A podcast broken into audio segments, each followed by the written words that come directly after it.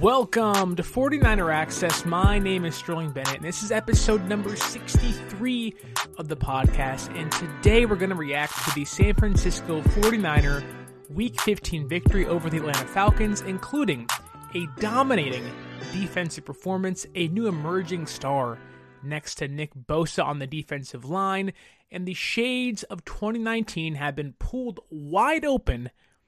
And I think, I think we finally have a consistent vision as to what this Niner team will look like this year. First, I want to say Merry Christmas, Happy Holidays.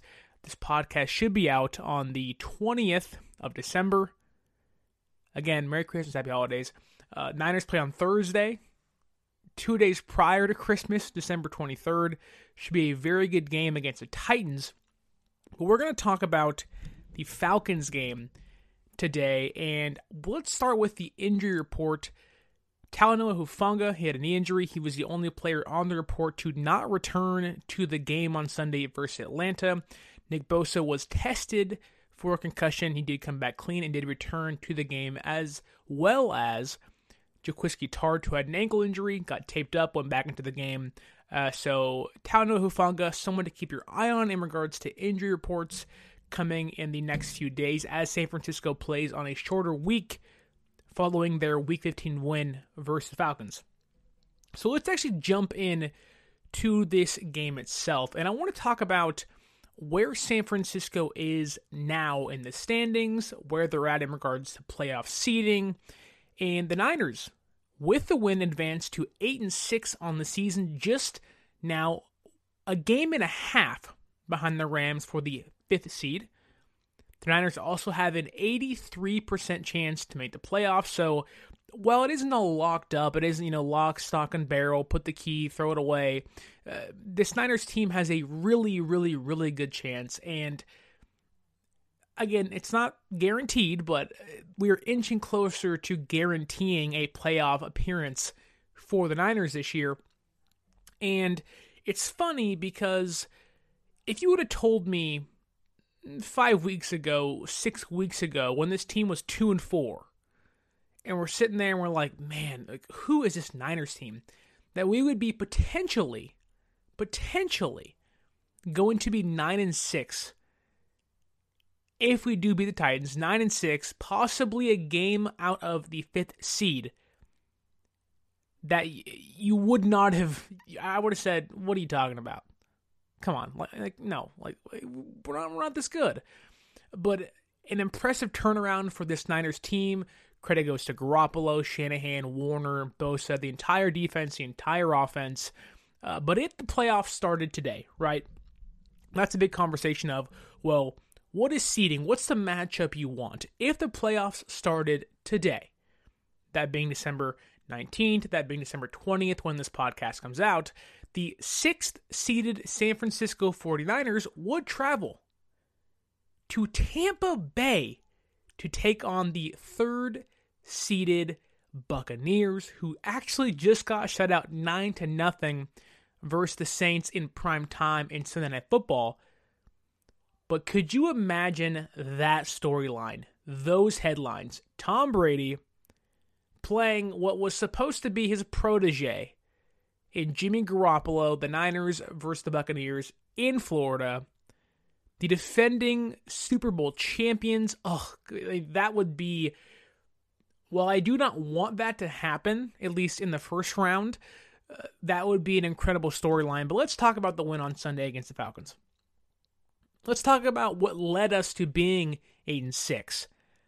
The Niners won 31 to 13, a dominating performance. If you follow us on social media, that being Instagram, you would know I thought 33-23 would be the score. I gave Atlanta uh, maybe more props than they should have gotten, but the way this defense played in the game today, I think it very easily uh, could have gotten worse, but the defense played big, came up big when needed, and really that was from the first play of the game because the Niners got the ball to receive and well, I think most fans, or at least for myself, I never like receiving the ball. I always like deferring to the opposing team.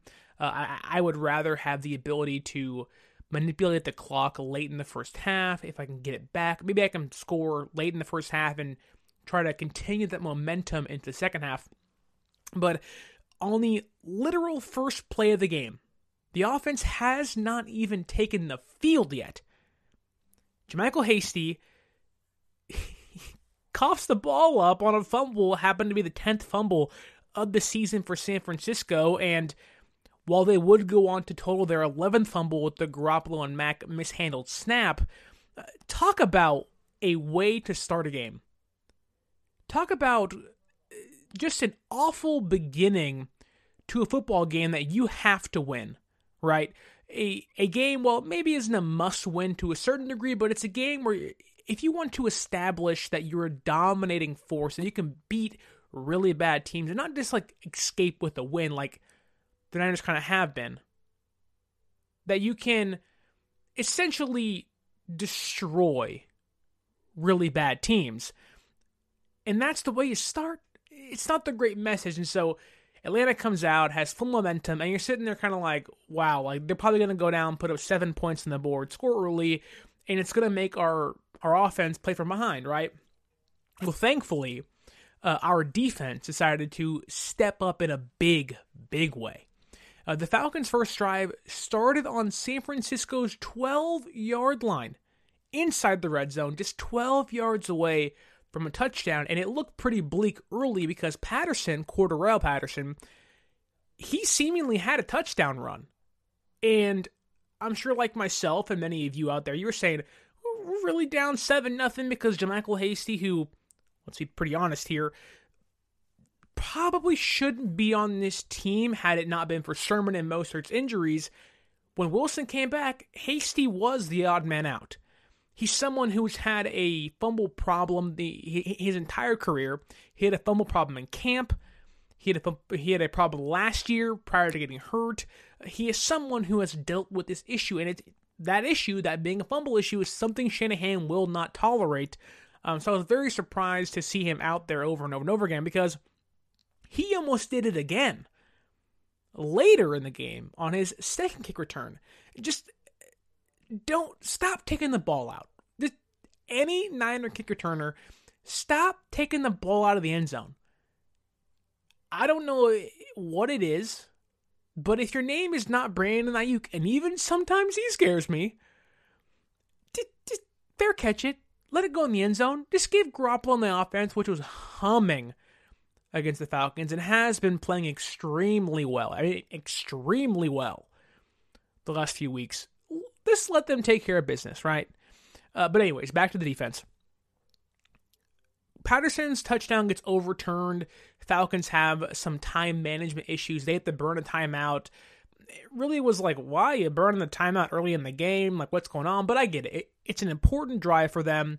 They want to secure a touchdown, send a message, uh, continue the momentum off of the hasty fumble, and really kind of stick it to San Francisco early, improving a point of look, we're here to play. We're six and seven. We essentially are still fighting for a playoff spot, despite being a really bad team. Uh, but thankfully, Jaquiski Tartt, and it wasn't just him, but I'm going to single him out here. Jaquiski Tartt had a phenomenal play in coverage. His instinct kicked in. He's a veteran player. He knew where to be at the right time.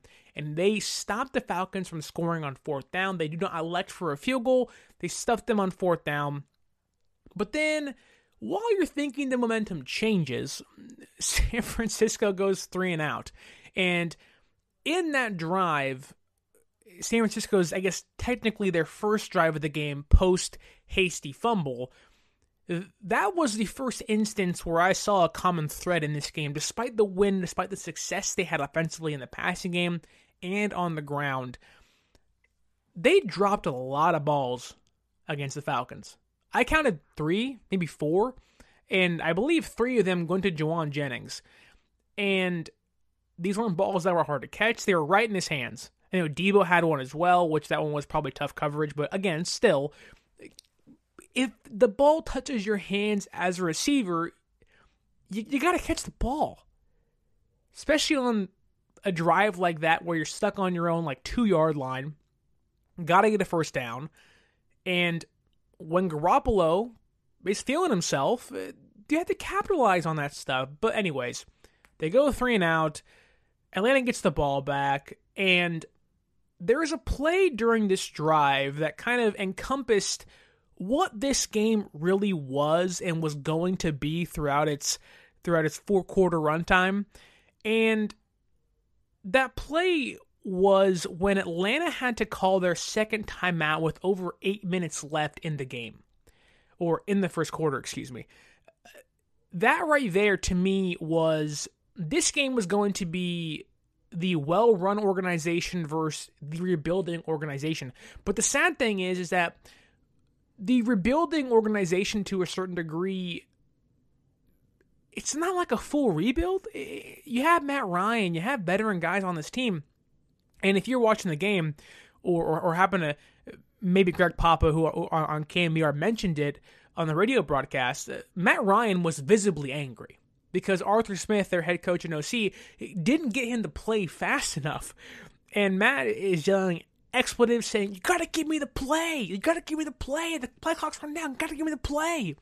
And I think that was kind of, I don't want to say dysfunctional because it's too harsh of a word for a quarterback like Matt Ryan. But essentially, that's the word I'm going to use here because there, there was some dysfunction, and that's what this game was likely going to be. I understand I didn't do a podcast last week. I had family in town, so forgive me for celebrating the holidays that way. But um, this game, in my opinion, was a game San Francisco was going to win. They should win handily, and every facet of the game was favored towards them. And when I saw this play, I said, "Yep, this is exactly what this game is going to be. It's going to be a Niner team trending upwards." Uh, likely should have a better record than they actually do versus a team who is somehow, someway staying afloat despite, again, I don't want to use this word, but I'm going to, despite this weird dysfunctionality, this, this weird organizational funk they're in ever since Mike Smith got fired and Dan Quinn got fired um, for kind of being painfully average post Kyle Shanahan departure after the Super Bowl loss but that's kind of where they're at, right? And that play was the first play I said, yep, this is what this will be. And as soon as that point happened, even despite Atlanta getting a field goal out of that drive, I knew that San Francisco had this win in the bag. Uh, the Niners are well run, despite the issues I have with Shanahan and, and Garoppolo and the defense at times. That was the moment. That was the pinpoint circle on a map, put an X on it, X marks the spot. That was the moment in this game where I said, and maybe many of you said, this is going to be a fun game to watch. Because it's going to be mismanaged by the Falcons, and Shanahan and Garoppolo feed off teams like that. They dwell and and are able to manipulate organizations and teams like that, and that's exactly what they did. Uh, but before I get into the defense, or excuse me, the offense, I want to talk about the defense here because the defense deserves a ton of credit. The Niners' defense going back to stopping the Falcons on that first drive inside the 10 yard line, the Niners defense against the Falcons, they forced three turnovers on downs inside their own 10 yard lines per Elias Sports. That was the first time in the last 40 years that a team forced their opponent to turn the ball over on downs within the 10 yard line three times or more in a single game. For all the flack this defense has gotten, and for all the maybe lack of confidence in DeMeco Ryans and the lack of confidence in the secondary, which at times, rightfully so, they play their butts off. The last few weeks, they've played their butts off. Even being shorthanded, the scheme has been right. Veteran players are playing up to their potential, and some of them are playing their best ball we've seen in a really long time. And that's what it takes. Now, it doesn't take record breaking performances like this every single Sunday, but what it takes is guys to step up in big moments. And this team right now, they look like a playoff team. This team looks like a defense ready to go into Dallas, uh, into LA, wherever it may be. Maybe it's Green Bay, wherever it may be, who knows that will go in there and they'll put up a fight. They, they still may lose, but it's going to be ugly and bloody and gruesome. And that's the kind of football this team has been wanting to play since week one. And I have another tidbit for you, another fun fact, some facts.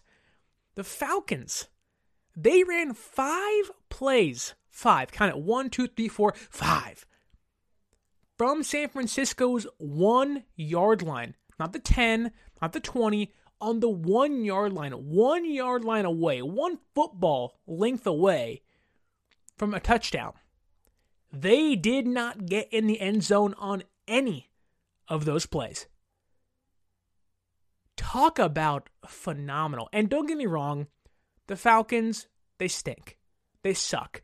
They are statistically the worst football team in the league per DVOA. And that, that isn't the end all be all, but it is, it is a good baseline as to where teams are. A more deep dive into the analytics where a team ranks. They stink. And I love Matt Ryan and what he's done for Atlanta in his entire career.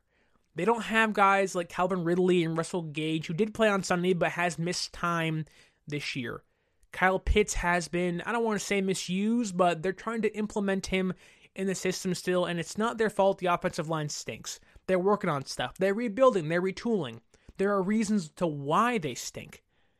But if you're San Francisco, this is the performance you needed to have.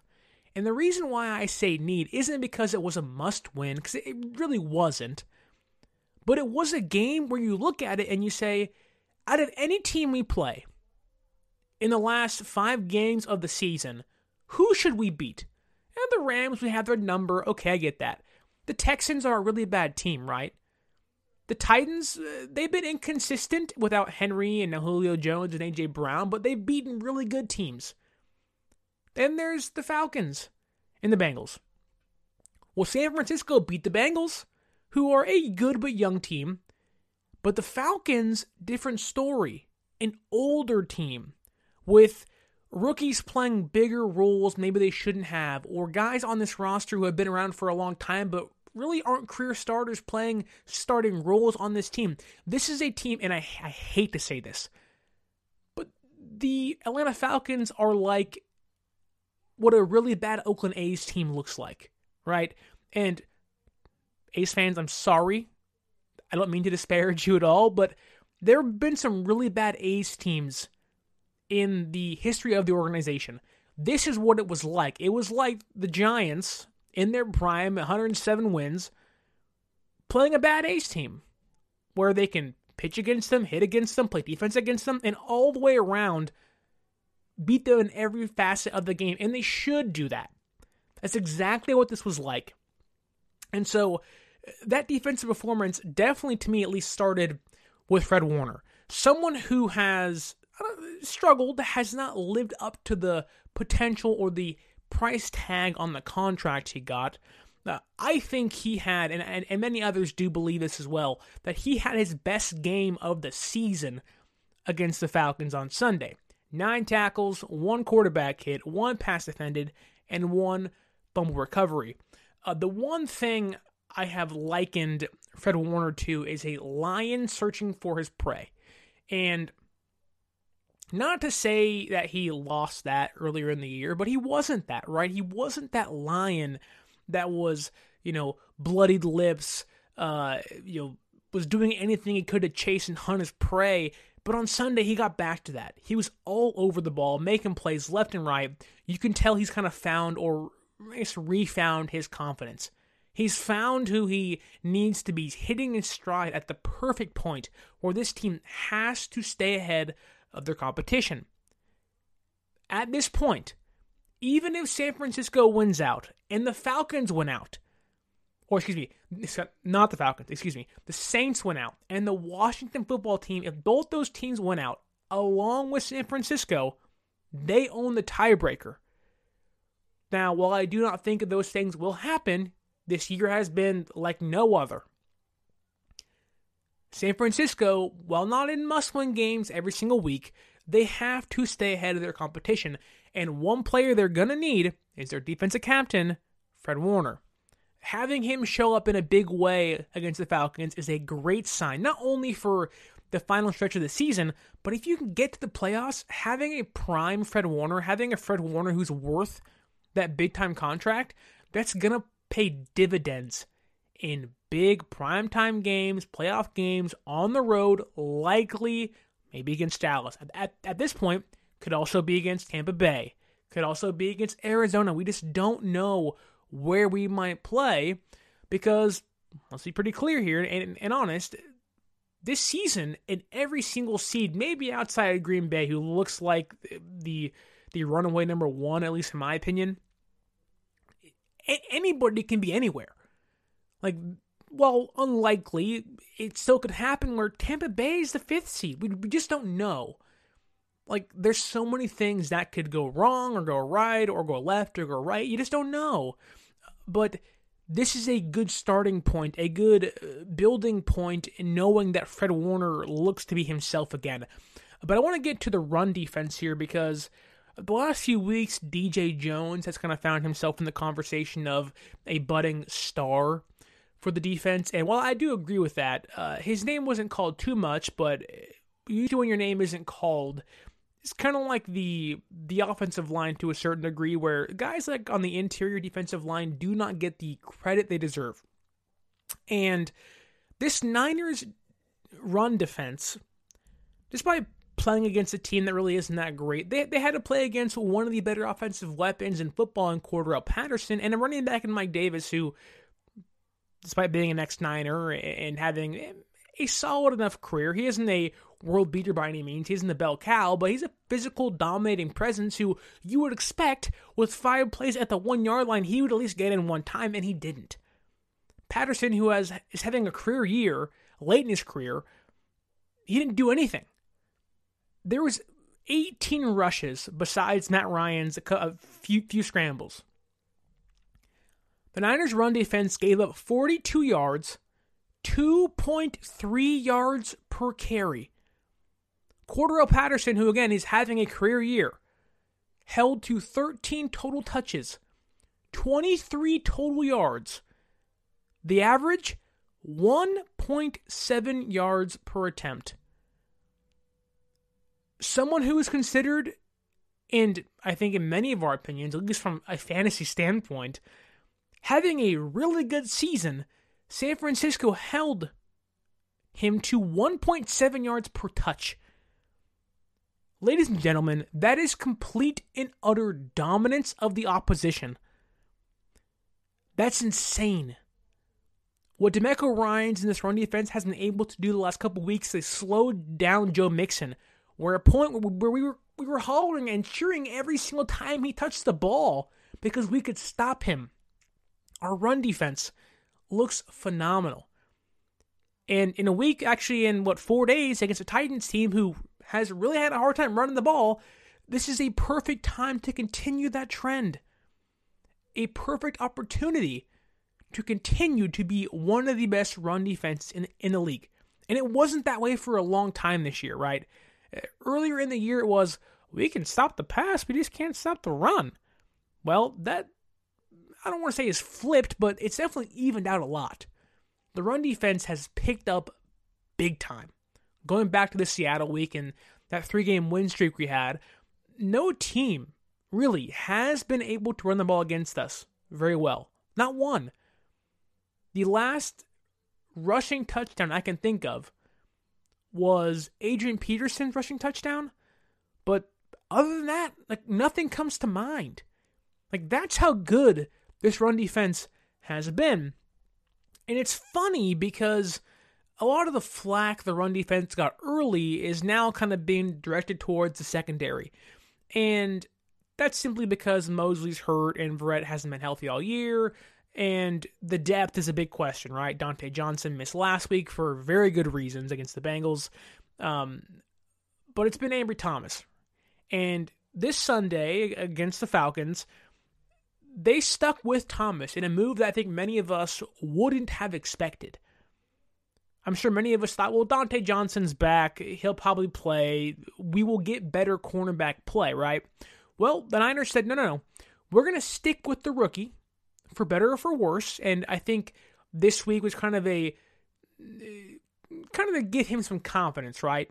To give Thomas a look, you struggled last week. It was your debut starting. You played a really good receiving corps. Go out there again and play against the Falcons and continue to learn. Uh, this is a game where we think we can handle most things, uh, and and you being lined up against Russell Gage or Kyle Pitts won't hurt us too much. Pretty much, we can deal and, and, and handle the errors you make because we are a better team and almost every single aspect uh, of this game and every single matchup we might have. Uh, so they stuck with Thomas. And was was it great? No, it wasn't. It it really wasn't good. But just like last week when I talked about his performance post Bengals win, I mentioned how patience is important with a cornerback. How, yeah, it was ugly against the Bengals. They late in that game they decided to target him over and over and over again, and that was the right move on their part. And they probably should have done it a lot more. But in this game, yeah, there were times where he got Moss for a touchdown, and it, wasn't great. Kyle Pitts got him. Russell Gage got him twice. I mean, Thomas dropped eh, at least one, if not two, should have been INTs, and one of those almost turned into a Kyle Pitts ripping the ball out of Thomas's hand almost for a catch. Like there were times where you say, "Oh, you almost had it, Thomas. The turnover was right there." And there were other times where you were saying, "Man, he, Thomas is so overmatched." But and I'm no cornerback guru by any means, but in my opinion, Thomas didn't play bad. There was improvement that was seen, and, and that's really important. He was rarely out of position. There was no illegal hands to the face penalties against guys who were bigger than him. That's tough. It's really hard.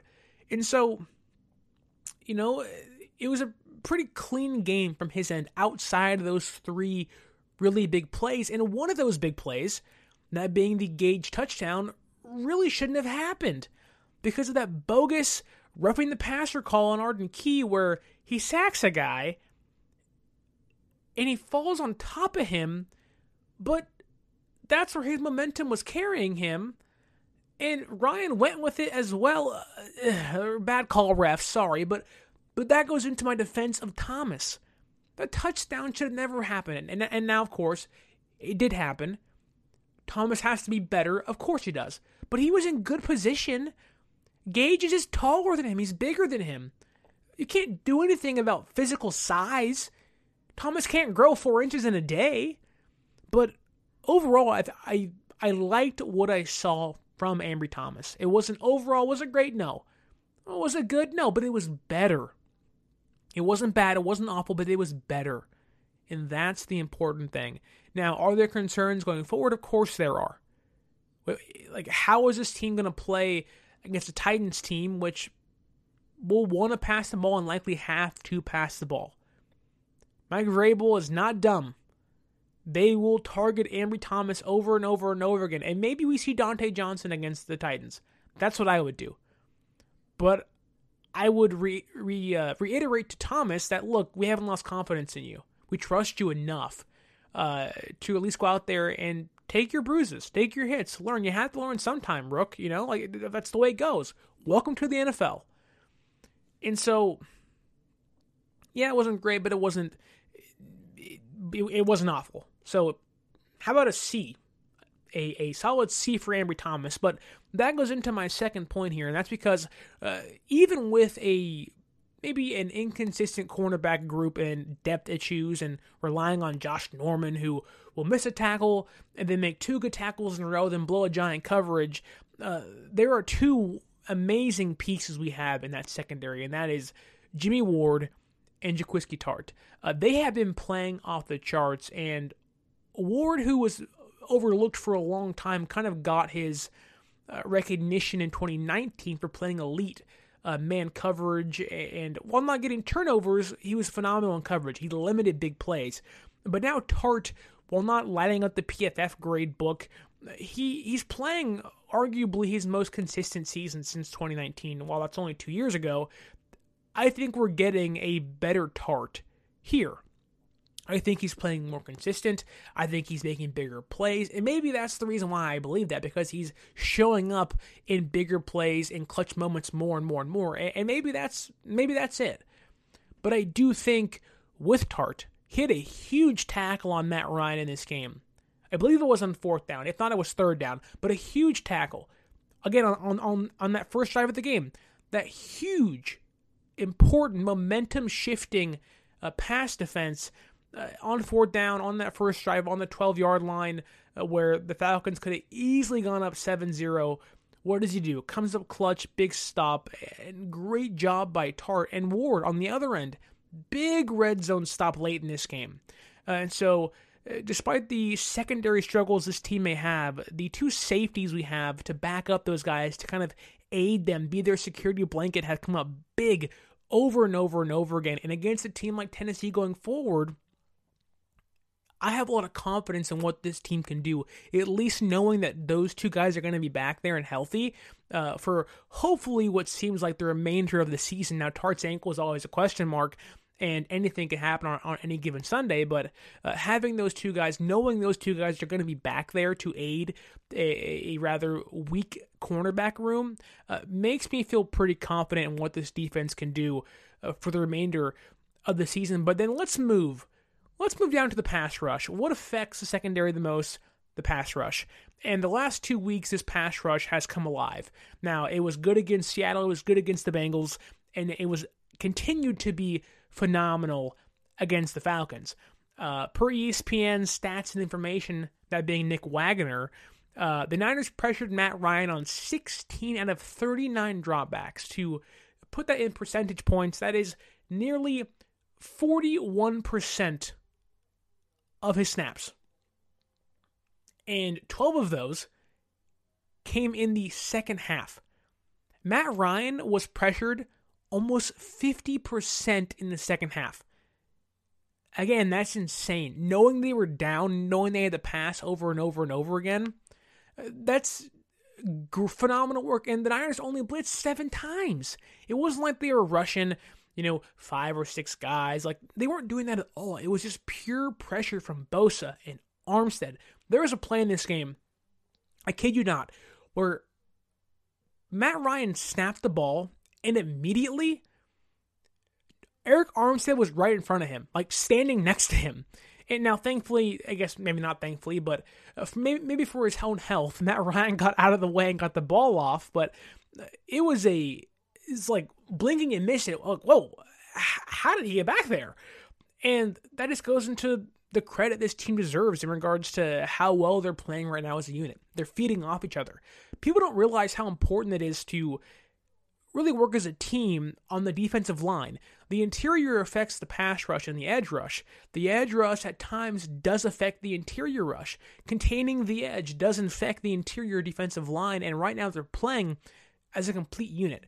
And on Sunday, they had 10 quarterback hits, three sacks, two tackles for loss. It, it was a dominating performance. Now, could it have been better? Yeah. And Matt Ryan was a little more mobile than I think many of us thought he might be. But that's a veteran savvy quarterback who can do things like that. Uh, he is essentially a more mobile Big Ben Roethlisberger, right? Now, you may disagree in regards to stats and career and stuff, but what I mean is a veteran guy who's smart who can throw the ball away, who can, you know, make certain plays with his feet to a certain degree, who who knows what a defensive look is and can adjust to it. That's what Matt Ryan was doing. He's he's Big Ben, Philip Rivers, whoever you want to put in there. He's a smart guy. He's savvy. He can elude some of the edge rush, some of the pressure he gets from a Niners defense. But a lot of credit goes to Nick Bosa, which we all know having a great year, 15 sacks in 14 games, just phenomenal. Uh, I believe he's four sacks away from tying Aldon Smith's record in Niner history. That's how good he's been, and I believe he has four games left. So a, a lot can happen. And when you're playing a Texans team who has Davis Mills back there, uh, I, I, would expect Bosa to. I'm not going to put that pressure on him, but or, or put the expectation on him. But Nick Bosa has a good chance, I'll say, uh, to tie Aldon Smith, if not surpass. But even if he doesn't, Nick Bosa has been defensive player of the year, comeback player of the year. Uh, he deserves at least one of those awards. Um, but also, I cannot overlook two other players. And one of these players is this new emerging star we need to talk about. Uh, because one of these players out of these next two has stepped up in the absence of Dee Ford, has stepped up uh, in the absence of Javon Kinlaw. He's played a dual role on this defensive line. He's allowed Arik Armstead to move from the inside to the outside to add versatility to this defensive line. The first person who is not this rising star, but has played better recently, that is Samson Ebukam. He had a sack against the Bears. He had a sack against the Bengals. He also had a sack against the Falcons. Now, Ebukam might be overpriced, might be overpaid. We know that. We understand that. He has not really, really played out the performance or up to what the expectation was with that big contract he got, but he's playing better with more snaps. And I think Ebukam is starting to come into his own, starting to understand the scheme, and having him and Omenihu and Kinlaw when he comes back healthy, and D- and, and and Jones and Armstead and Bosa, that gives me hope for the future, at least to have a rotational piece. Now, overpaid maybe, but I'd rather pay Ebukam than a, a an injured D, uh, Dee Ford. But let's talk about Arden Key. This is who is this rising star. This is who I believe has kind of become, I don't want to say Dee Ford light by any means, but he has kind of, he was always kind of uh, the the take a risk, a low risk, high reward player. And I didn't know he can play on the interior defensive line, but in the absence of Kinlaw, he is someone who has allowed Armstead to play outside still, and he has jumped on the inside to kind of aid this defense and has played really well. Uh, and, so with Dee Ford being out, the uncertainty of will he play, will he won't play, now he's out for the season. I'm a full go Arden Key guy. Now, there's going to be some dumb stuff here and there. We, we, we saw it, right? We saw the headbutt to Russell Wilson a couple weeks back. It was like, dude, what are you doing? Like, there's a Raider in there somewhere still. there is a dumb penalty maker somewhere in there still. Uh, but Arden Key has come into his own. He has five sacks this year. All of those are post week eight. He has come into his own. He should have had two sacks. Should have had two sacks against the Falcons. He could have had six sacks if Arden Key, let's say that second sack counted, right? Where uh, he got called for the roughing the passer. That sixth sack would have put him in the top 10 in regards to sacks post week 10. That's how good he's been the last few weeks. Like Arden Key has come alive and maybe in a world where Dee Ford isn't here or whatever move they want to make in regards to depth, Maybe he's this year's Kerry Hyder. I don't know.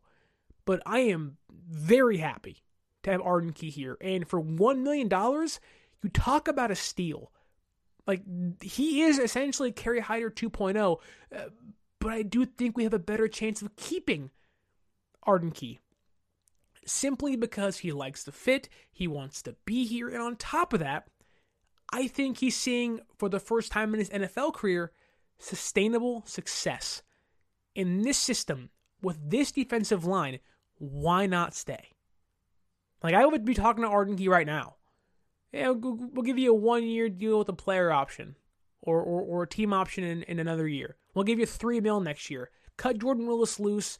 Uh, see what you can do with Dee Ford's contract. If Ebukam has to stay, or you can rework some things, uh, there'll be plenty of money to go around this offseason. Arden Key, at least in my opinion, is a guy you have to bring back next year, at least for one more year. Don't let him escape like Kerry Hyder did. Don't play this Russian roulette, uh, spin the wheel, and find the new edge rusher. He ain't, they ain't running backs. We need edge rushers, especially if they continue to not develop or invest in these secondary positions. So Arden Key looks like a star, and a lot of that credit goes to DeMeco Ryans. The last few weeks has been just an insane defensive scheme. Even the Seattle game, had Moseley not got hurt, had Tartt not got hurt in that game, that game looks different, a lot different.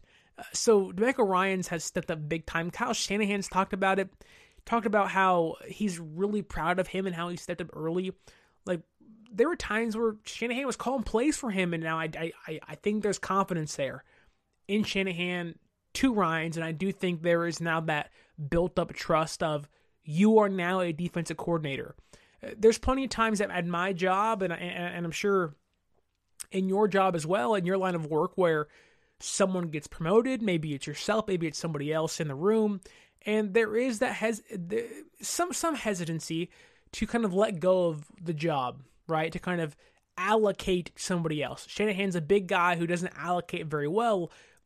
And I do think now we're 15, 14 weeks in, I do think he's starting to realize, okay, look, I can trust you.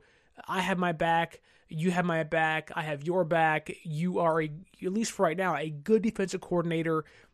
And I do think if we can get you more talent in the room, this unit, while is likely overperforming this year, can be a top five unit next year, which I do think is a really, really, really good thing to look forward to in the future. And before we go to the offense, one final note on Nick Bosa.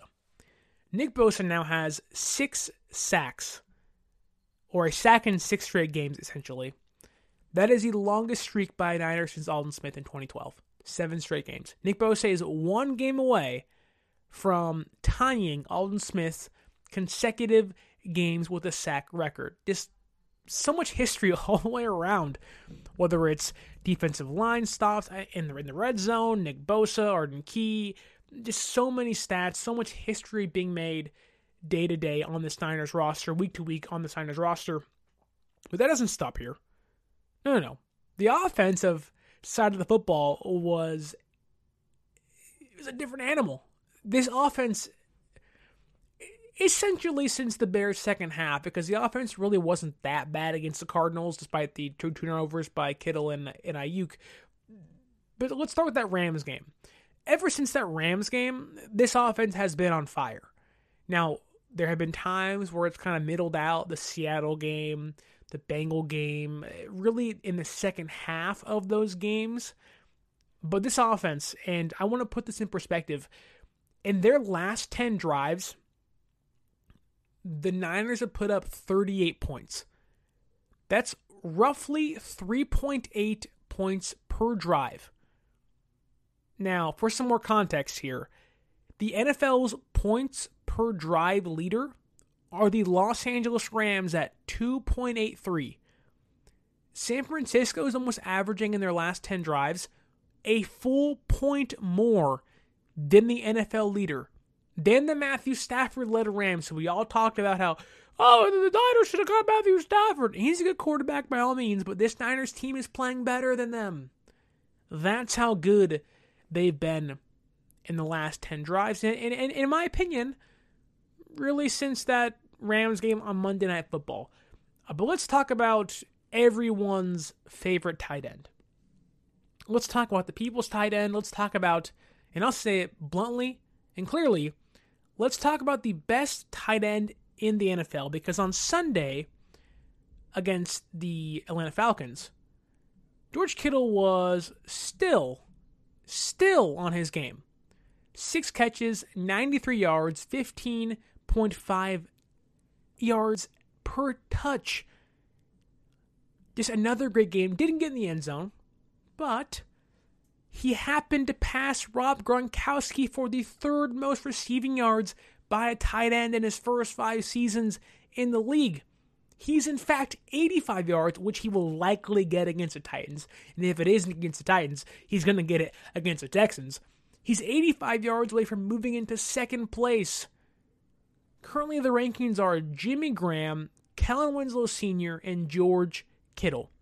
If Kittle gets just a little over 300 more yards, roughly 330 more yards, he will have the most receiving yards in the first five seasons of any NFL tight end in league history. A Hall of Fame trajectory. And the 93 yards he got on Sunday against the Falcons, George Kittle now has 425 receiving yards in his past three weeks. That ties him for the Raiders tight end, who all the many people Raider fans who Maxx Crosby's better than Nick Bosa, Darren Waller Waller's better than George Kittle. Yeah, you had one year when the guys weren't healthy, when the guys weren't playing well. Shut your mouth. Okay, George Kittle has now tied Darren Waller from last year for the most receiving yards by tight end in a three game span. That's insane.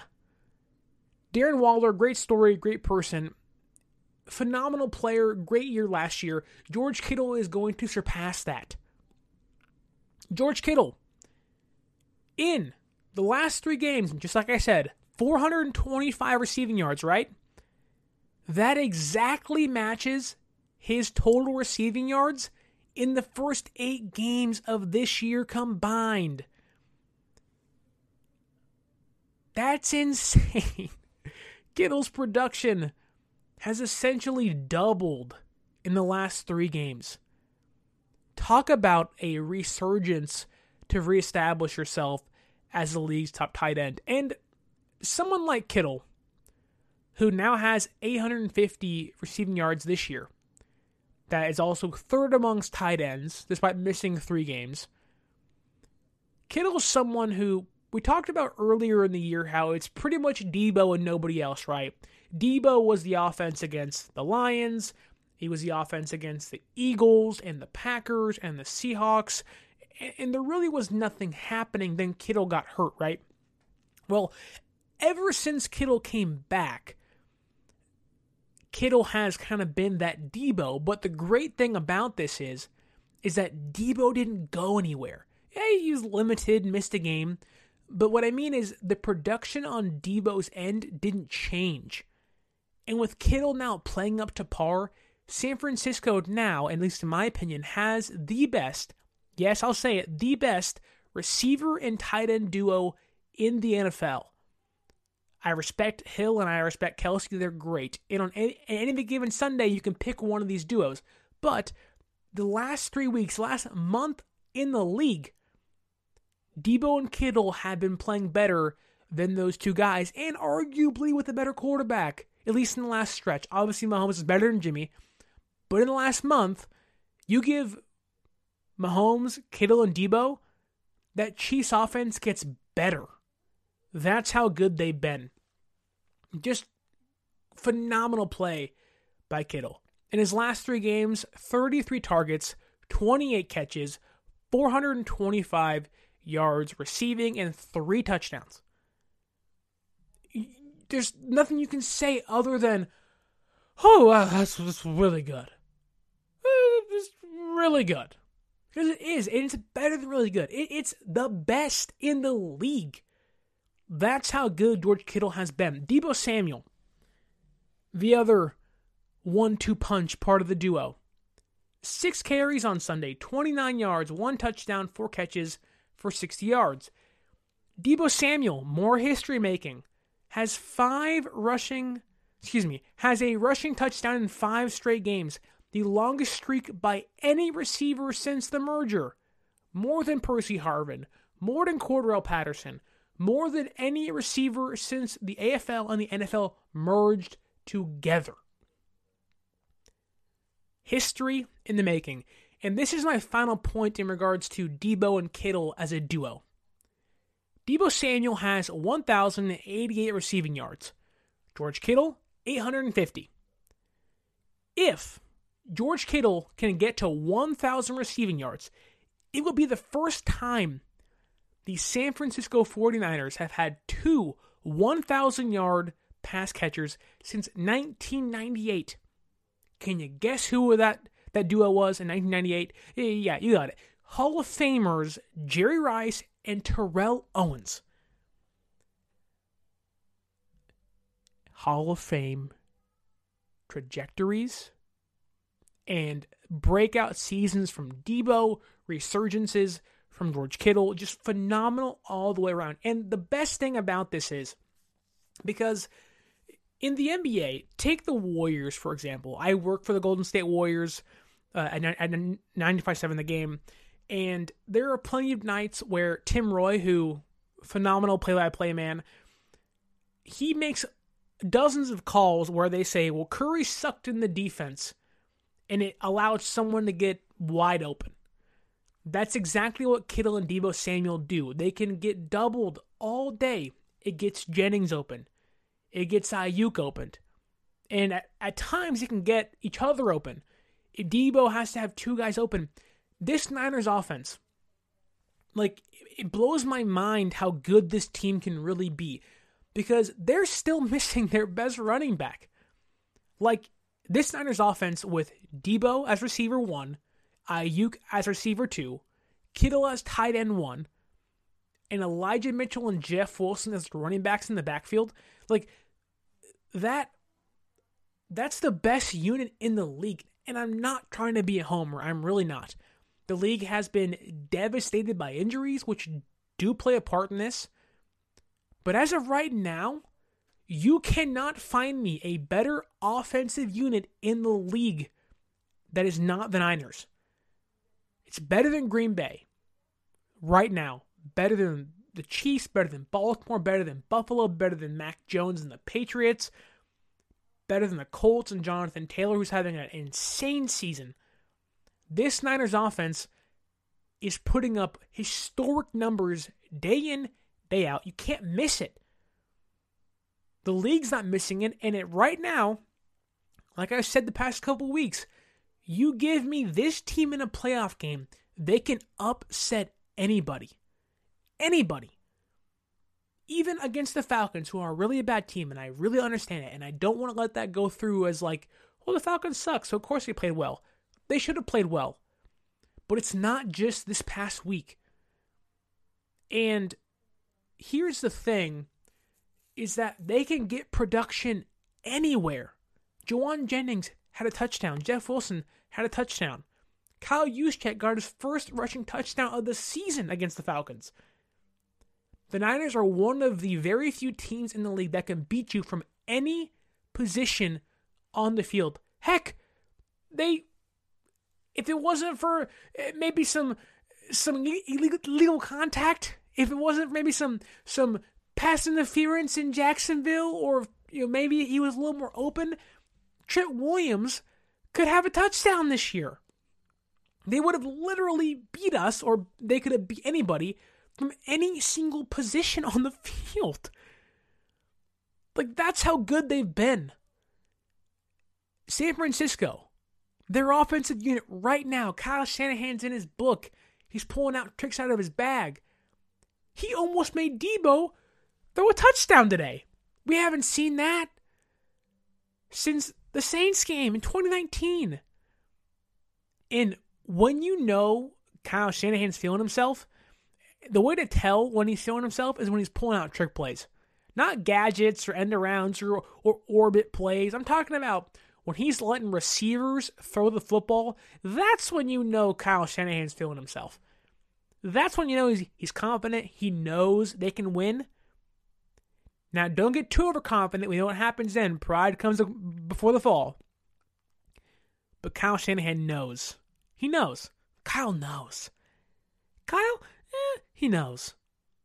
He, he's he knows his team is where they should be right now, and it's oozing out of him. And same goes for Garoppolo. This Niners team, Kyle Juszczyk said today that while Garoppolo wasn't eating anything different, he was ready to have a good game today.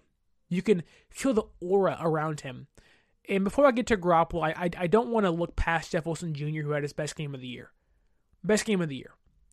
Like, just uh, bounce back. He was kind of building up to this. Needed to have it, but a great game. He had 110 yards, 5.2 yards on the ground, one touchdown. He he looked like Jeff Wilson versus the Patriots. And touchdowns weren't as much, but he looked like Jeff Wilson that we will need to pick up the load if Elijah Mitchell, who likely cannot go against the Titans. Uh, I, I have no worries now of who is RB1. It's Jeff Wilson Jr. until Mitchell comes back, and then San Francisco has reestablished their two headed monster again. But, anyways, Jeff Wilson Jr., great job. Back from the knee injury, phenomenal job. I want to talk about Jimmy G. I want to talk about this man who has uh, quieted his haters in the last month and a half, who has played his best football since 2019, and r- really, a lot of that credit goes to the offensive line because they were great, great today. Uh, there were certain times where it, it, it, wasn't beautiful, it wasn't pretty by any means, but uh, I don't think Garoppolo was sacked once. Uh, maybe it leaked in there one time, but from me watching the game, he had all day to throw.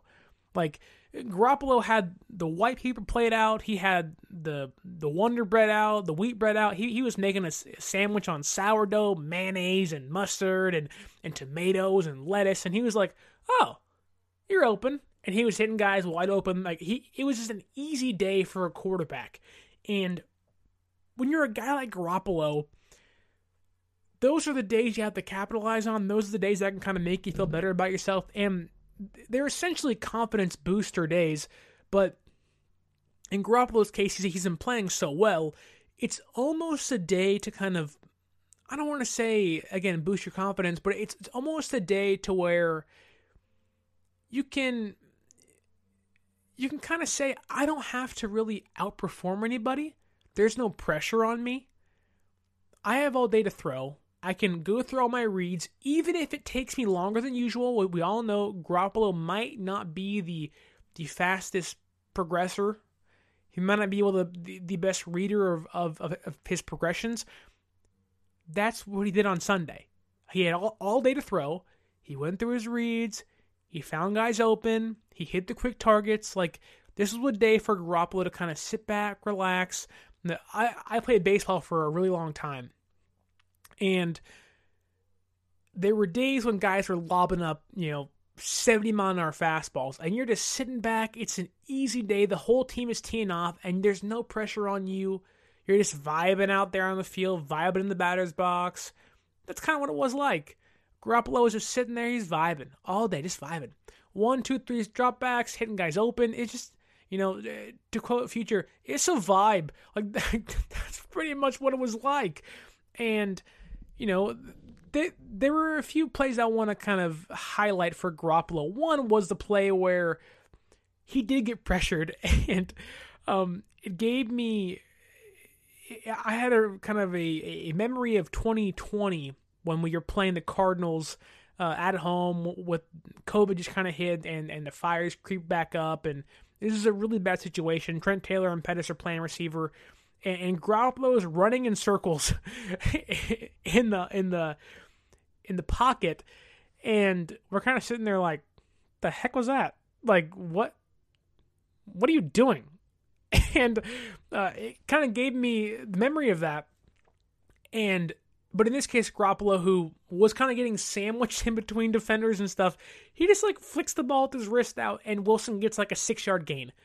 Like this was a game where anything is going right, where everything is going for you, every ball's dropping for you, and again, while it wasn't a perfect game, Thomas didn't have a great game in secondary. The offense was just booming the entire game. Uh, whether it was Kittle or Deebo or Aiyuk or whoever it was, and, and and Aiyuk didn't have his best game, but he made phenomenal run blocks. There, there was a Deebo Samuel uh, run where Aiyuk was just eating that receiver alive just got up in his his his uh, his equipment and his his pads and was like holding him there like stiff. Like it, was a strong block. It got Deebo like 15 yards down the field, just great. Uh, but the other throw from Garoppolo, and I think it may have been his. I don't want to say best pass of the year because the Bengals game had a ton of great passes. Uh, even that Vikings game on that first drive, that pass to Jauan Jennings was also really great. But Garoppolo released this ball that I'm going to talk about with such velocity.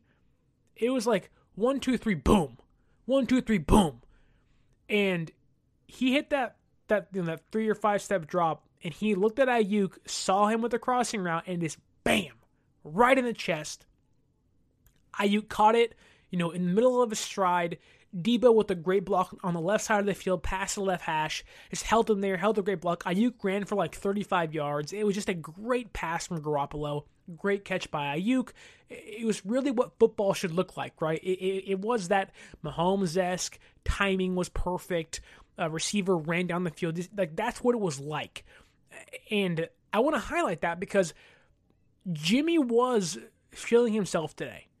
Jimmy was 18 for 23. He had a 78.3 comp percentage. That was the fourth highest, the fourth highest comp percentage in his 61 start career, in which he had 20 plus attempts. Jimmy Garoppolo was on his game today.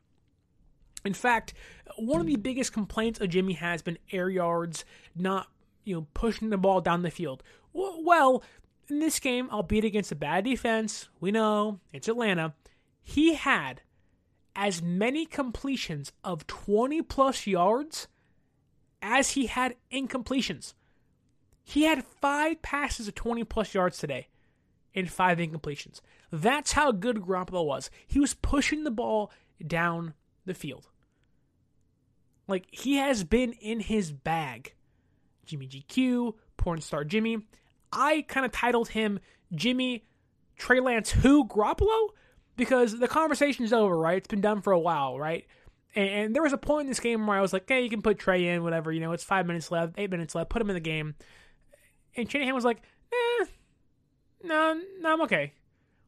And I understand there was maybe a worry of we saw what this team did to us in 2019, and Shanahan's been kind of buckshot to pull anybody out because of the Lions game. Uh, but I kind of think not that Shanahan's done with Lance. Obviously, he's not by any means. But I think he's like, I don't, I don't, I don't need Lance right now. Like that that future is so bright, and I'm so excited for it. But like, just live in the moment. You know, like th- this is going good. It's a hot summer fling. It's hot. It's steamy. It feels right. It feels good. I'm gonna just sit in this. I'm gonna enjoy it while I can, and we're gonna ride this thing until it stops. And if it stops, okay, we'll go our mutual ways and we'll have fun. And then I'll then I'll find my my uh, my soulmate, you could say, my my lifelong companion in Trey Lance. But this is essentially the the climax of that summer fling, right? Jimmy's playing really well. Kyle's you know in his bag of tricks, and just a great game, a great game. And I want to leave you with this because I'm not sure if I can get a podcast out. I'll be going to Los Angeles and the LA area uh, to surprise my girlfriend for the holiday season. Uh, so if I don't see you guys or talk to you guys uh, there will be a podcast out post Titans game, but if there isn't one out pre Titans game, I want to give you my prediction for that game. I do think it'll be 27 23. Niners over Tennessee. They're not going to have Derrick Henry. They're not going to have A.J. Brown. Uh, they're not going to have Julio Jones. I do think San Francisco wins that game. Probably going to get a little healthier. Might get Dre Greenlaw back. Could be a fun game. Uh, and I'll definitely be watching the game. Uh, but I want to leave you with this stat everyone has been talking about, well, the ideal plan is the Alex Smith to Patrick Mahomes plan for Garoppolo and Lance, right? Well, I want to read you something. Jimmy Garoppolo, this year, he is 234 for 350 in regards to completions to attempts, 20 total touchdowns, 11 turnovers, 99.2 rating. Those numbers will obviously go up by the year's end. He'll probably have 26, 27 touchdowns, hopefully. Uh, maybe one or two more turnovers. That rating will probably, you know, stay around 98 to 100. He might get over 3,000 yards, you know, 3,400 yards. Alex Smith, in his first 13 games in 2017, the year they drafted Mahomes in Kansas City, 293 out of 436 more attempts. So Smith has over 100 more attempts than Garoppolo. So pretty much the same. I could argue Garoppolo's having a better season than Smith in regards to comp percentage. Smith had 24 total touchdowns, Garoppolo to 20. Smith, six turnovers to Garoppolo's 11. And Smith's 104.4 rating to Garoppolo's 99.2. We are seeing history repeat itself, at least in regards to Smith and Garoppolo. I want you to keep that in mind. There has always been a plan in place. Always. Always. Hard to see sometimes, a little foggy. That San Francisco fog kind of creeps in over the bridge and you can't see the other side, but it's there. It's got to go through some mud and some fog to get there. Maybe some rain, maybe some snow, maybe some icy roads, some wind on the bridge. Feel a little shaken, but there isn't a the opposite side. And we'll get there. Now, Lance now because of that has to win a Super Bowl next year and the MVP. Uh, but no, I'm I'm I'm kidding. But my, my, my, my, my point more so is that there's a plan and it's you know coming out right in front of our eyes. And I think it's important we see that. All the talk of Lance, Lance, Lance, like, no, no, no. This has been the plan the entire time. This is where it should be. This is how it will happen. We're in a good place as a franchise. We're eight and six could be 9 and 6 by Thursday. I think we will be 9 and 6. Going to be a hard fought battle traveling to Tennessee on a short week. But right now, let's live in this moment. Let's celebrate a victory Monday post Niners victory over the Atlanta Falcons. Man, that feels great. We're, we're riding high, we're living high. It's the holiday season. If I don't talk to you until Christmas, I hope I do, but if I don't, Merry Christmas Happy holidays. Enjoy your family. Be safe. Please know that I appreciate you. That the listens, the likes, the comments on social media, I take all of them into account. So, again, Merry Christmas. Happy holidays. Have a wonderful Christmas week. Go Niners. Enjoy the victory Monday tomorrow hopefully a victory Friday. The first one of the season might be upcoming. I think it will, but we will see. Don't forget to follow us on social media Instagram, 49ers.access, Twitter, 49ers underscore access. Let's talk about this game. Great game. Let's talk about the Titans game. I will be on my phone, trust me. Let's talk about that game against Tennessee. But until next time, don't forget to like, share, subscribe, leave that review. My name is Sterling Bennett. This has been the 49er Access podcast. And until next time, stay faithful. Although it's been said many times, many ways, Merry Christmas to